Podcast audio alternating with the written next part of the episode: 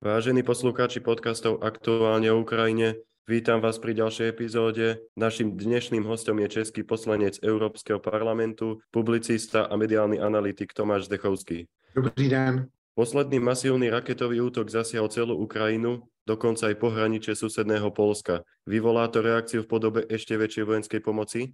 Tak určitě ano. Já si myslím, že i řada států, která doteďka pomáhala poměrně dost málo a poměrně dost laxně, včetně Francie, Německa, Španělska, anebo některých dalších západních států, tak pochopila, že ta situace opravdu je vážná a že eh, je potřeba Ukrajině v současné době výrazným způsobem pomoci. Takže já si myslím, že ten poslední útok je takovou, bych řekl, eh, důležitou součástí nějakého impulzu pro evropské státy začít se intenzivně zabývat pomocí Ukrajině, třeba skrze to, že zaplatí techniku ze států střední a východní Evropy, kterou Ukrajinci umí ovládat a jsou s ní schopní velmi dobře bojovat proti ruské agresi. Poslanecká sněmovna České republiky označila oficiálně Putinov režim za teroristický. Připravuje se obdobný návrh na půdě Evropského parlamentu? Ano, připravuje se, měl by být příští týden schválen a pevně věřím, že schválen bude. Bude to rezoluce, která vyzývá Evropskou komisi a členské státy, aby tak učinili, protože Rusko opravdu splňuje tu podstatu toho, že se chová jako teroristický stát. Aké to je důležité pro další vývoj, že se označí Rusko jako teroristický štát? tak je to poměrně dost klíčové, protože v tu chvíli budou Rusové vyloučení z jakýchkoliv dalších programů, ať už vědeckých a, a, a i kulturních, prostě na území Evropské unie, ekonomických a ta spolupráce s Ruskem bude výrazným způsobem omezená. A především bude omezena spolupráce v oblasti technologické. To znamená, že do Ruska nebudeme moci dodávat, nebudeme dodávat některé technologie, které Rusko třeba ještě v současné době stále může užívat k tomu, aby, aby z nich nebo pomocí jich vyrábělo zbraně. Vyčlenenie finančných prostriedkov na vojenskú pomoc Ukrajine bolo historickým medzníkom Európskej únie. Ako ste vyhodnotili tento prelomový krok? No, protože sám říkáte v otázce, že to byl přelomový krok, tak ho uh, osobně uh, považuji za velmi důležitý a že je to velmi důležitý signál, který ukazuje, že Evropská unie stojí za Ukrajinou a chce jí prostě pomáhat v téhle těžké době. A myslím si, že nikdy v historii uh, Evropa nebyla tak, bych řekl, jednotná v tom postoji, že Ukrajině je potřeba prostě proti agresi pomoci. A já jsem za to rád, že u tohoto z toho historického okamžiku sa mohl být přítomen. Fínsko a Švédsko požiadali o vstup do NATO. Takmer všetky členské štáty to už oficiálně podporili. Maďarsko a Turecko to stále blokujú. Kedy sa rozhýbu? Tak já si myslím, že uh, oni chtějí vždycky vyměnit něco za něco. Maďarsko to podmiňuje podporou Švédska a Finska zase v nějakých evropských svých uh, věcech, které jsou dneska zablokované kvůli tomu, jak Maďarsko, jakým způsobem Maďarsko se chová, takže tam to bude ještě takový diplomatický souboj a mm, i Turecko to zase chce na druhou stranu od Švédska, aby neposkytovalo uh, útočiště pro některé um, extremisty a pro některé lidi spojené vlastně s proti Erdoganovskou tou politikou, tak eh, tam to bude ještě dlouhá, dlouhé vyjednávání a je prostě na diplomatech, aby to domluvili. Já si myslím, že, že prostě to bude obchod něco za něco v obou dvou případech. Kedy můžeme očekávat, že by se to mohlo rozhýbat? Alebo to bude dlhšie na tomto viaznuť? Já si myslím, že uh, do konce roku to určitě nebude, že ten proces bude daleko další. Ako ste spomínali, Maďarsko od začiatku blokuje pomoc Ukrajine. Samostatné dojednáva s Ruskom nákup energetických surovín. Oficiálna politika Orbána sa čoraz výraznejšie odkláňa od celoeurópskeho prúdu. Čo s tým mieni robiť Európska únia? tak Evropská unie už jednoznačně dala najevo Orbánovi, že si má vybrat stranu mince a to tež i Srbům. Prostě jestli Srbsko bude pokračovat v tomhle tom, bych řekl, proruském našlapávání minovém poli, tak uh, uh, v tom případě Srbsko, Srbsko může na členství v Evropské unii zapomenout a u Maďarska je otázka, do jaké míry členské státy budou ochotny dál vlastně trpět uh, tyhle, bych řekl, výstřelky Viktora Orbána. Může se totiž stát, že pak řada členských států odmítne posílat jakékoliv finanční prostředky do Maďarska a to může být pro Maďarsko a maďarskou ekonomiku poměrně závažný problém. Ukrajinu čaká veľmi náročná zima. Rusko sa zameriava na energetickú infraštruktúru. Jedná Európsky parlament o tom, ako čo najúčinnejšie pomôcť Ukrajine? Ano, říkám, v životě jsem v Evropském parlamentu nezažil diskuze o tom, jak pomáhat vojensky. Teďka se bude pomáhat i vojensky a já pevně věřím, že výrazným způsobem se ta pomoc Ukrajině prostě posune a že bude ta pomoc daleko víc účinnější a budeme se snažit prostě v té pomoci Ukrajině jít ještě dál. Nejenom v tom, že dneska se platí vlastně opravy, infrastruktury, infrastruktura, fungování toho státu a nákup vojenské techniky, ale budeme schopni dodávat i technologie, které budou daleko účinnější a daleko výkonnější a budou moci být nasazeny třeba v budovách a budou řešit vlastně energetickou samostat, eh, samotnost Ukrajiny. Takže eh, dneska diskutujeme o různých paletových systémech, které můžeme Ukrajině nabídnout především do těch malých měst, dalších prostě možných elektrárnách, eh, které učinějí Ukrajinu daleko víc eh, soběstačný a nezávislý třeba na ruských energií, jako je plyn. Akú pomoc momentálně požaduje Ukrajina nejvíc? Především protizdušné eh, systémy a systémy, které jsou schopné sestřelovat rakety, ale samozřejmě um, ten seznam té pomoci Ukrajině je poměrně dost dlouhý. Rusko v poslednom útoku vypálilo na Ukrajinu okolo 100 rakiet, najviac od začiatku vojny. Koľko ich ešte môže mať vo svojich skladoch? To je těžké odhadnout, ale určitě uh, ten počet těch raket a počet těch zbraní se Rusku výrazně během té takzvané třídenní operace eh, stenčil. Takže v současné době Rusko má méně jak 50% schopné vojenské techniky k nějakému boji, než mělo na začátku invaze a počet raket se dneska odhaduje, že je asi třetinový oproti začátku invaze. Takže uvidíme, kdy a jak bude schopno Rusko ještě nadále ty svoje rakety, které má uvádět do provozu, protože řada raket má ten problém, že není schopno ani doletět vlastně na Ukrajinu. A to jsme viděli i na různých, eh, no, různých videích nebo fotkách, že eh, rakety z Ruska buď to doletěly pouze na území Ruska a spadly, nebo vůbec neodstartovaly. A to si myslím, že bude čím dál větší problém s tím, jak jsou uvrženy sankce na Rusko. Ozbrojené sily Ukrajiny jasne prebrali iniciatívu do svojich rúk. Očakávali ste to vo februári?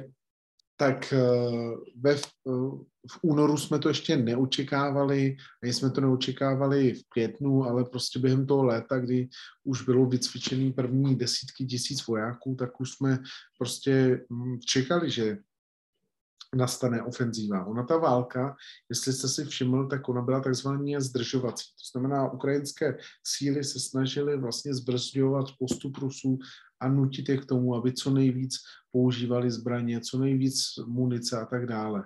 A vlastně ten nástup začal v momentě, kdy Rusko se posunulo poměrně daleko od svých hranic a ta logistická cesta už byla poměrně vzdálená. To znamená, že ta logistická cesta uh, představovala záležitost třeba několika hodin po uh, železnici nebo po uh, několik hodin po silnici. A v tu chvíli to Rusko přestávalo dodávat vlastně munici. A Ukrajině se podařilo pomocí HIMARSu vlastně vyřadit ruskou pozemní sílu a pěchotu, protože bylo schopný sestřelovat na základě informací, které mělo od státu na to do přesných pozic vlastně sklady. A jestli si pamatujete, to byl ten obrat té války. V momentě, když Rusko přestalo mít munici a ty muniční sklady začaly bouchat, tak v tu chvíli začala mít Ukrajina poměrně jasnou převahu. Bolo kľúčovým momentom práve dodanie Heimarsu pre Ukrajinu? Ano, jeden z klíčových momentů určitě, ale taky si myslím, že byl klíčový moment, že Česká republika poskytla helikoptéry, bojové helikoptéry pro ukrajinskou armádu, protože Ukrajina v tu chvíli začala být schopna vlastně proti, uh, proti pozemním vojsku útočit uh, z útočit z nebe a myslím si, že bylo taky důležitý to, že státy na to dodali Ukrajině potřebné náhradní díly poškozeným uh, letadlům, které měly, ať už to byly MIGy 29, nebo to byly uh, letadla typu Suchoj, které Ukrajina upravila a byla schopná znovu nasadit. To výrazným způsobem také přispělo k tomu, eh, jak, jak se začaly vlastně boje na Ukrajině měnit a jak se začal měnit i, i počet vlastně Eh, bychom řekli vojáků na bojišti, protože Ukrajina byla schopná daleko efektivněji, daleko rychleji prostě ničit eh, ruské pozice. Ukrajina minulý týždeň oslobodila dôležité mesto Kherson. Môžeme očakávať ďalší postup ozbrojených síl Ukrajiny, alebo Rusko sa nejak zastabilizuje na frontovej línii? Tak eh, já si myslím, že to bylo důležitý, ale Rusko se určitě nezastabilizuje na frontové linii. Ukrajinská ofenzíva pokračuje a pokračovala. Když se kouknete opravdu na a budete sledovat poměrně, mm, bych řekl, detailně situaci na frontové linii, tak ta se mění každým okamžikem a dneska zase se Ukrajině podařilo dobít asi tři nebo čtyři vesnice severněji od Kersonu. Takže uh, ukrajinská armáda se rozhodně v Chersonu nebo Kersonu, jak chcete, nezastaví a myslím si, že takhle, jak je dneska připravená jakoby jet, bude pokračovat i dál na východ. Ruská armáda dlhú dobu prakticky sústreďuje svoje sily na okolie Bachmutu, no bez výrazných úspechov s obrovskými stratami. Aký môžeme očakávať ďalší vývoj? Tam predsa nejde do nekonečna strácať vojenskú techniku a svojich ľudí tak eh, tam eh, má Rusko největší ztráty. Dneska už to je tisíci vojáků. Mimochodem uh, ukrajinská armáda počítá pouze vojáky, které opravdu má někde jejich fotografickou dokumentaci, že byli zabiti, ale těch vojáků u Bachmutu, který zemřeli a který třeba byli potom spáleni nebo jsou zasypáni a nejsou počítány do těch, do těch kvóty, vlastně do těch statistiky těch zabitých vojáků bude určitě několikanásobně více. A já si myslím, že Rusko je, je dneska ve fázi, kdy si klade otázku, jestli má dále vlastně ty pozice v okolí města držet, nebo jestli by nebylo lepší ustoupit a opevnit se pro něj lepší terénu, protože to okolí Bachmutu je poměrně rovinatý a je poměrně lehce dosažitelný z Ukrajiny právě Himarsy a právě Himars nebo ty řízené střely jsou jedním z, z velmi účinných nástrojů, které ukrajinská armáda v této části vlastně bojové linie poměrně intenzivně v nočních hodinách nasazuje. A to je to, co působí Rusům obrovské ztráty. Oficiálne číslo počet zlikvidovaných ruských vojakov presiahlo hranicu 80 tisíc. Dokáže niekedy Rusko pochopiť, že už je to moc, alebo to od nich očakávať nemôžeme? Já si myslím, že když vidíte chování představitelů Ruska a ruských papalášů, ruských politiků Vladimíra Putina nebo, uh, nebo uh, ministra zahraničí Lavrova, tak zjistíte, že prostě v Rusku život nemá žádnou cenu. To je stejný jako v Iránu. Prostě eh, bude umírat a musí ještě umřít mnoho lidí, aby Rusko pochopilo, že v tuhle válku nevyhraje. Teprve, až se zvednou eh, vlastně rodiče a pozůstalí po těch vojácích a začnou protestovat a začnou masivně protestovat, tak se v Rusku něco změní. A můžeme očekávat v nejbližší době tyto masové protesty? Strašně bych rád řekl, že jo, ale zatím situace v Rusku vypadá tak, že největší protesty byly proti tomu, aby vojáci nebo muži byli mobilizovaní. Ale do té doby, než eh, se něco dalšího stane, tak si myslím, že v Rusku se nestane vůbec nic a že bohužel ta situace, která v současné době je poměrně pro Rusko velmi devastující, tak bude pokračovat. Prostě Rusko ztrácí každý den lidské životy a opravdu v stovkách a opravdu nevidím tam ani náznak nějaké sebereflexe. Keď sledujeme ruskú armádu od začiatku vojny, od februára, vidíme ich tragickú výbavu. Prečo sa povedalo o nich, že je druhá nejlepšia armáda sveta, keď vidíme teraz absolútně pravý opak? Je Západ prostě přeceňoval. Ono, Rusko dokázalo skvěle dělat kamufláže. Když se kouknete na přehled, přehlídky vojenský z Moskvy, tak všichni věřili, že eh, nejnovější tanky T-90 prostě eh, rozhodnou eh, na bojišti svou palebnou silou a i těma prvkama, které jsou opatřeny, že budou výrazným způsobem konkurovat západní technice ale vlastně to se v boji neprokázalo. A v boji se ba naopak prokázalo, že jsou daleko účinnější vlastně zbraně panceřové pěsti z České republiky nebo RPGčka z České republiky, které stojí řádově několik desítek tisíc a jsou schopný tyhle ty speciální tanky, které měly mít speciální ochranu, kterou nemá, kterou někdo ukradl a nedodal, tak jsou schopní vlastně vyřadit během několika sekund. Ten tank stojí průměru kolem 120, 130, možná 150 milionů, záleží na, na technice, a ta technika prostě na něm není. A ta panceřová pěc, která jako vyjde na 30, možná 50 tisíc, je schopná ho velmi účinně buď to poškodit, nebo dokonce úplně zneškodnit. A je potřeba si klást otázku, jak by měla do budoucna vypadat vlastně armáda a jestli není jednodušší, než budovat velikánský tankový vojsko, tak eh, mít spíš eh, efektivně udělanou kombinaci tankového a bych řekl obrněného vojska kolového s různými systémy, doplněné o drony a tak dále. To je otázka na vojenské experty a je otázka prostě potom vyhodnocení této války, která nám řekne, jakým způsobem by se měla Evropa nebo evropské armády dále ubírat.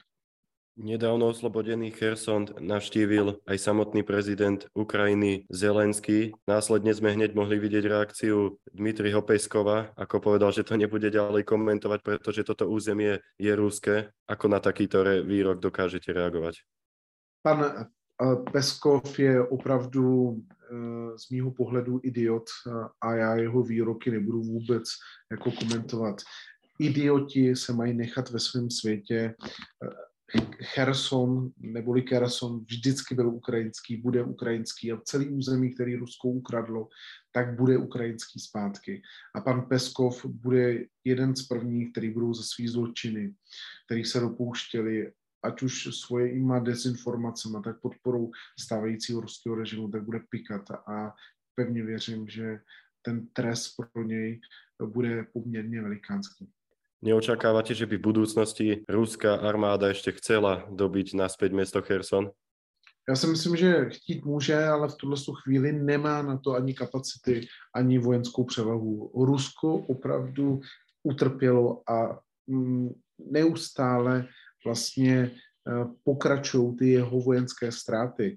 A každý den v téhle válce znamená opravdu krvavé ztráty pro elitní část ruské armády ukazuje se, že Rusko ztratilo vlastně z té západní divize třetinu těch, bych jsme řekli, elitnějších složek, ať už to byly tankisté, vlastně, který dneska tankový prapory, který jsou schopní dneska hájit třeba Moskvu, ať už to jsou výsadkáři, kde vlastně 70% těch elitních složek už dneska bylo rozprášeno. Jsou z nich buď to mrzáci, nebo uh, byli odvezeny domů v černých pytlech. Uh, máme tady vlastně elitní ženisty, kteří eh, jsou dneska po smrti. Máme tady logistiky, které jsou po smrti. Máme tady výzbrojáře. Máme tady opravdu pěší prapory, které dneska už neexistují. A hlavně přestávají existovat takzvaný ruský zálohy rezervisté, který, na kterých ruská armáda stála, který říkali, že budou dělat tu činnost eh, za profesionální armádu, která je nasazená na Ukrajině. A řada těch praporů rezervistů v současné době má méně, méně jak 10% členů. Z, toho, z těch 10% členů je jich řada um, vlastně těch vojáků zmrzačena. A to si myslím, že výrazným způsobem se podepíše na uh, ruský obraně schopnosti. Ako ste povedali, straty ruskej armády sú obrovské. Putin to na začiatku vojny určite nečakal. Môžeme očakávať ďalší krok a z čiastočnej mobilizácie sa stane úplná, alebo by to vyvolalo veľké nepokoje v Rusku? No, to si musí odpovědět Vladimír Putin, ale myslím si, že bez úplné mobilizace uh, není schopen v současné době tu válku vyhrát. Jako, vemte si, že od částečné mobilizace oficiálně přišel o 20 tisíc vojáků. V současné době těch lidí bude daleko víc, těch zraněných vojáků by mělo být přes 250 tisíc. To znamená, že opravdu to ukazuje, že ta armáda je v hodně špatném stavu. A dokážu nejako zmeniť priebeh mobilizovaní vojaci, ktorí tam teraz prichádzajú vo veľkom? Alebo to len bude na spomalenie postupu ukrajinských síl?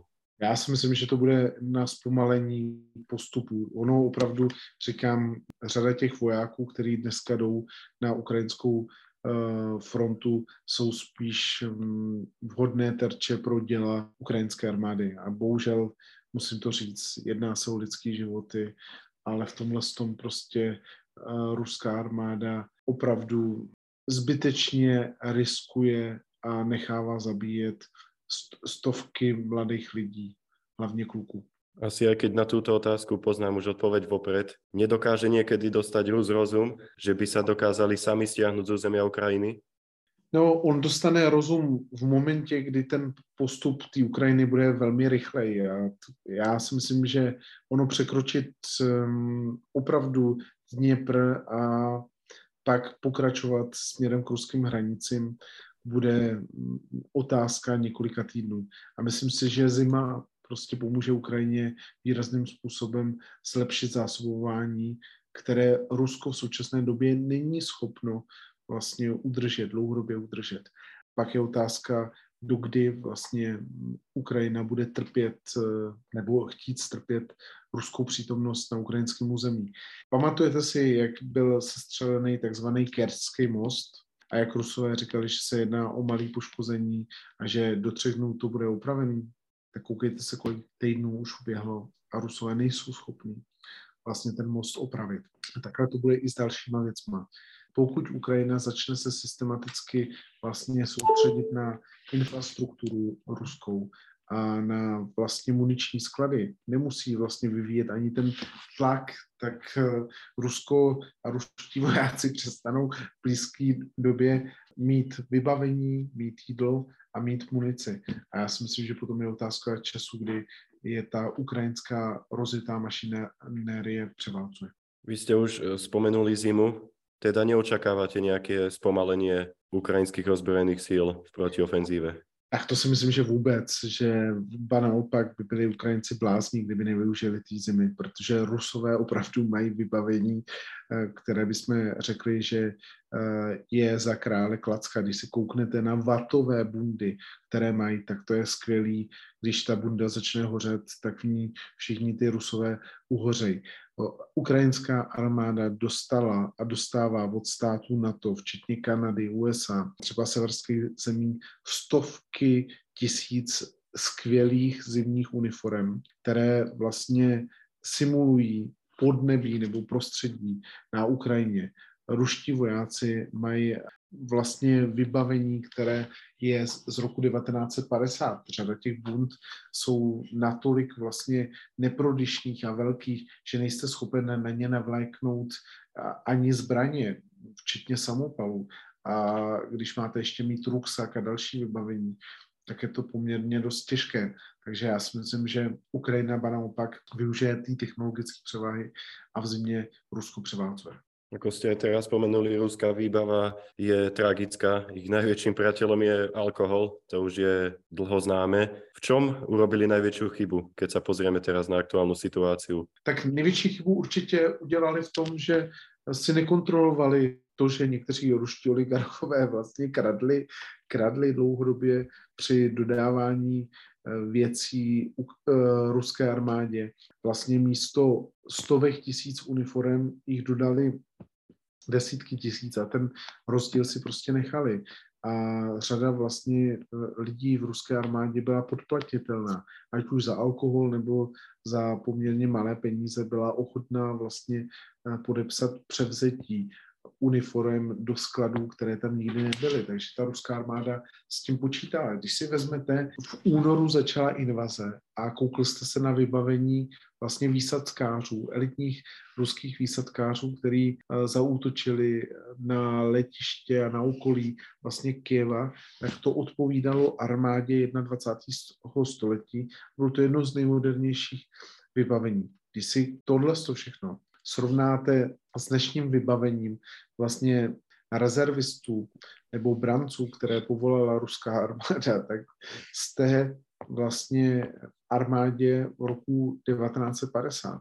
Ať už když se kouknete na samopaly, které jsou vytažené z rezerv, které jsou rezaté, nefunkční, řada z nich prostě se z nich nestřílou 40 let, prostě nejsou schopní vlastně i, i mířené střelby, jsou schopni pouze takzvané obrané střelby, to znamená intuitivní, kdy střílíte s nějakým rozptylem 50-60 cm a to už prostě na těch třeba 500-600 metrech je výrazný rozdíl, protože ukrajinská armáda má v současné době nejmodernější zbraně a s tím kolimátorem prostě na těch 400 metrů jste schopen kohokoliv na druhé straně prostě zneškodnit. Všetky tieto fakty hovoria o tom dlhodobo, že Putin sa strašne prepočítal, určite nečakal takúto porážku. Čo si myslíte o tomto jeho kroku? Tak eh, já si myslím, že on opravdu dostane brutální výprask. Eh, z toho se bude ještě Rusko dlouhodobě vzpamatovávat. Rusko jelo teďka v televizi a všude na vlně, vlastně vítězné vlně, že se brali Krym. Úspěch potlačení běloruské revoluce a další úspěchy, zásah ruské armády v Kazachstánu nebo v Arménii vlastně udržení míru mezi Arménií a Azerbajdžánem poté, co tam přišla ruská armáda. V současné době Rusko dostává na zadek nejvíc vlastně za posledních 30 let od doby, kdy vlastně zautočilo na Čečensko, tak v Grozným vlastně ruská armáda poměrně dost krvácela. Teďka se opakuje historie. Teďka Rusko opravdu na Ukrajině dostává neskutečně, neskutečně velikánskou nakladačku. Čo očakávate od územia Bieloruska? Zapojí sa priamým útokom? Tak já si myslím, že by Lukašenko musel být blázen. Kdyby to chtěl udělat, tak už to udělá dávno. Ale on si je vědom toho, že běloruská armáda opravdu nemá žádný kvality, že je skorumpovaná, zastaralá, že má spoustu techniky, ale spoustu z ní je nefunkční. Vlastně ono, Bělorusko začalo posílat Rusku zbraněm to už víme vlastně z reportu tajných služeb, že polovina těch zbraní byla nepoužitelná. A Rusové nebyli schopni rozchodit ani třeba motory u tanků. Řada těch tanků, který tam posílala, ať už to byly tanky T-72, tak byly bez jakýhokoliv upgradeů a vybavení. To znamená, že ten tank opravdu 50 let ležel někde v garáži a nikdo s tím tankem ani nepracoval, ani ho nečistil, ani to. A dneska ruským ozbrojeným sílám, po případě jejich vojenským závodu, dělá obrovský problém ty tanky jakkoliv naplnit technikou a zprovoznit je. A ta zastaralost třeba Běloruska, ta je, tak diametrální a tak se projevila vlastně v současné válce, že Bělorusové by sami nebyli schopni vlastně ničeho velkého na Ukrajině dosáhnout a spíš eh, by to ohrozilo Lukašenka a jeho vnitřní jakoby bezpečnost, protože kdyby přesunulo Bělorusko část svých vojáků, který dneska používá potlačení vlastně demonstrací v Bělorusko na Ukrajinu, tak si myslím, že běloruský diktátor Lukašenko brzo padne. Ak spadne ruská ríša zla, tak spadne i Lukašenkov režim? Já si myslím, že jo. Otázka na záver. Veríte, že Ukrajina dokáže oslobodiť celé svoje územie vrátane Krímu a kedy by sa tak mohlo stať? Člověk musí věřit ve vítězství, aby vítězství uvěřilo v něho a já v to prostě věřím. Já věřím, že Ukrajina to udělá. Myslím, že to bude ještě nějaký měsíc trvat. Počítám, že minimálně půl roku, ale to všechno bude záležet i potom na podpoře států západní Evropy. Pevně věřím, že Ukrajina opravdu osvobodí celou zemi a bude schopná tu celou zemi efektivně ovládat. To si myslím, že je teďka tuhle chvíli klíčové. Ďakujem za váš čas a skvelé a priame názory na danú situáciu na Ukrajine. A já moc krát děkuji za pozvání a za skvělé otázky, které jste si na mě připravil.